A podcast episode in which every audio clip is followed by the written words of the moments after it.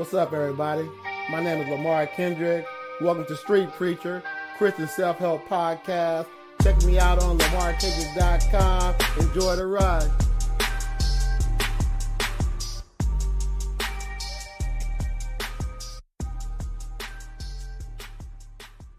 Hey everybody, how you doing? This is your boy Lamarr coming to you with another podcast. Um, I have a special um, guest today, um, Lewis Polk. Uh, me and him go way back.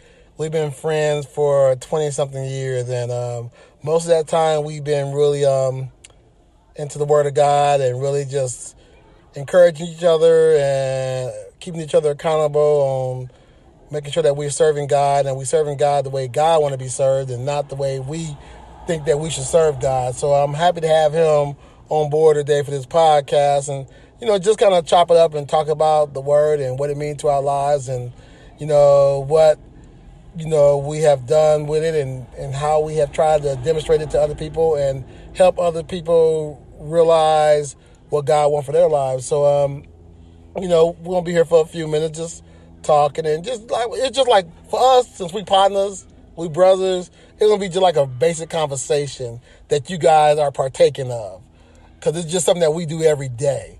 So hey, I hope you guys enjoy this. Hope you have fun with this, and um, let's get to it. So, um, Lou, man, um, tell me um, what got you started in the Word of God.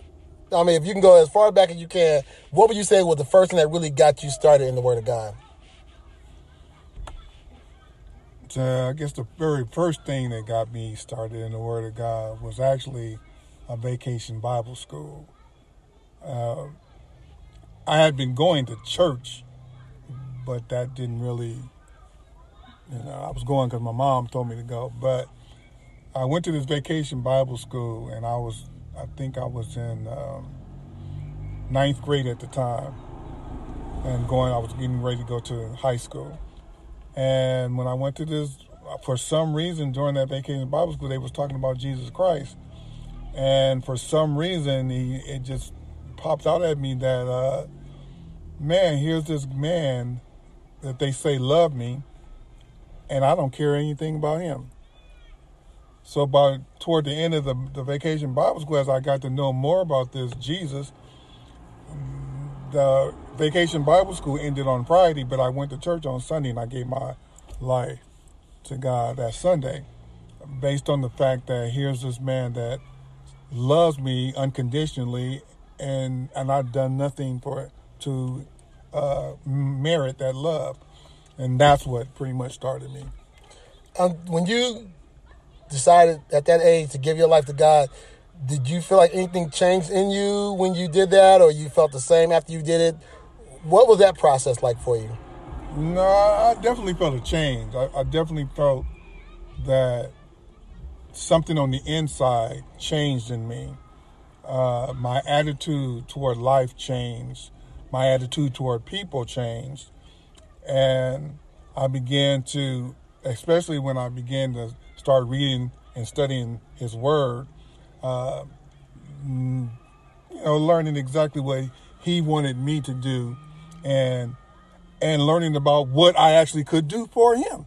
You know, that I actually mattered, that I actually was somebody, that I actually I am somebody in Christ.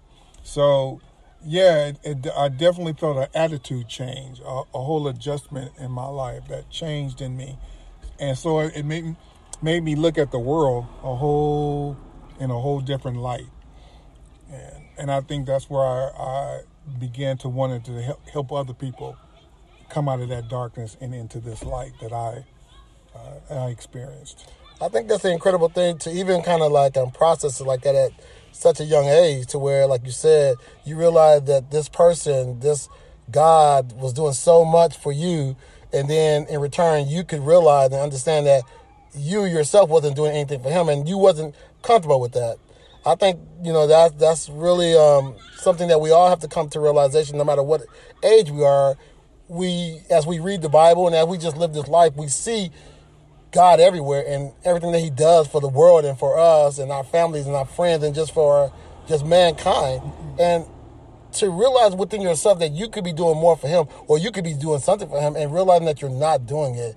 And come to the point to where you know that you know I got to do something. I just can't sit on the sideline and just let everything go by when I should be part of the game, playing this game, and, and doing my part to make sure that this game is successful. Right. Um, I know me and you, like I said, we boys, we've been doing this for a long time. I remember you telling about a story because I want to get to the point also where you felt like you was called, you know, and I know that was one of the stages where you decided to give your life to God, where you was called. But you told me a story a long time ago about being on your porch and making it like it was a pulpit and you teaching the word. Can you elaborate on that a little bit? Yeah, I mean, I for some reason, as a little kid, I always liked the Word of God. I, I would be the only little kid still awake while the preacher was preaching, I, and I don't know what that was, but I I would listen to the preacher even though I didn't know what book he was in or what verse he was at. I would always, after I go home, I would always get my Bible and just open it up and act like I was the preacher. So uh, uh, one day, um, you know, our my house was a house where all the kids would come over and play. So one day I decided to pull a dresser out. My mom had this big porch, and I pulled this little dresser out and put some little folding chairs down in the little on the little porch, and and had the kids sit there. And I I didn't know if they were going to sit there or not, but they all sat down there, and I told them I was going to teach them today. And I opened the Bible, and now now I, I just opened the Bible. I didn't know what I was, but then I was teaching them what I've heard the preachers speak, and they all just sat there. So I knew then that I, I must have something here that I have that I'm not understanding at the moment. But so that, like I said, that didn't hit me until later on. But yes, I, I've always felt, uh, I, I felt that it was something about the word that God wanted me to be involved with, and I had this mother of the church that would always pray for me, and that would always anoint me with oil, and would always tell me that I was special, and then God had a special uh, job for me to do in His kingdom. She would always tell me that. So that's pretty much what that was all about. And now, fast forwarding a little, you know, further in your life, do you feel like you always walk with God? Did you feel like that was something that you always did? Oh, do you feel like no. you had a time where you wasn't walking with Brother, Him? No, man, I got to the point where, man, uh, and I can't even explain what this is, bro. But I just walked away from God. Uh, I don't know if I just got tired. I don't know if I thought, you know, I was missing something, but I just got tired and I walked away. And I, man, I was out in the world doing my thing, man. And which uh, the, the, I thought I was doing my thing, you know. I was out there partying and thinking I was having fun, and but all the time I was out there, it was always somebody or someone reminding me of who I really was supposed to be. And you know, as your good friend, I can testify to that because I was out there partying and doing all that stuff with you. So I definitely understand that completely. It was just a time where it's just kind of like, kind of like throw caution to the wind yeah. and just running wild. And you know, but at the same time, I understand that too because you still have that something inside you telling you this is not the direction to go. Mm. You know the direction to go. I have taught you enough to where you know that you're walking not with me and that you should be walking with me. Exactly. And like you said, there was always people around to kind of remind you of what you're supposed to be doing. If that's people that you had to help or people who depended on you for words or people who just was there to help you out because of you was in a situation right. that always reminded you, reminded us that we need to continue to walk with God. Um, what got you back into fellowshipping with God, um, if you can call it that, as far as getting you back to what got you back to where you're like, okay, all the stuff I'm doing, I need to stop this, and I need to get where I was before this. What kind of got you there? Man, I was in. Uh, it's funny because I was in Hawaii.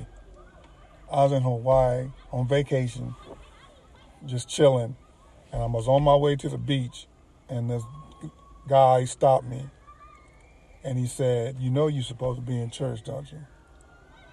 And and he just kept walking, and and I was stunned. And now I still walk down to the beach, but that stuck with me. I'm in Hawaii, away from all the people that know me, and here's a guy that stopped me out of nowhere and tell me, you know, you're supposed to be in church. So that triggered something in me. Now, when I came back to to uh, to Oakland, I didn't go back right away, but that trigger was there. And then all of a sudden, you know what? I just said, I'm going to take my little happy self back to God and do what I know God wants me to do. So that, but that is what triggered it, triggered me to go back. Okay, yeah, it's it's like that with all of us. It's like there's something that gets us get us to realize that okay, we don't have time to waste, and we got to take advantage of the time that we do have because we don't know how much time we have. Yeah. And like you said, you can be. It don't matter where you at. You can be under a rock, and if God is communicating with you, you're gonna hear it. Uh, you could be flying across the country, and if God is communicating with you, you're going to hear. Wherever you at, there's no place you can go in this world.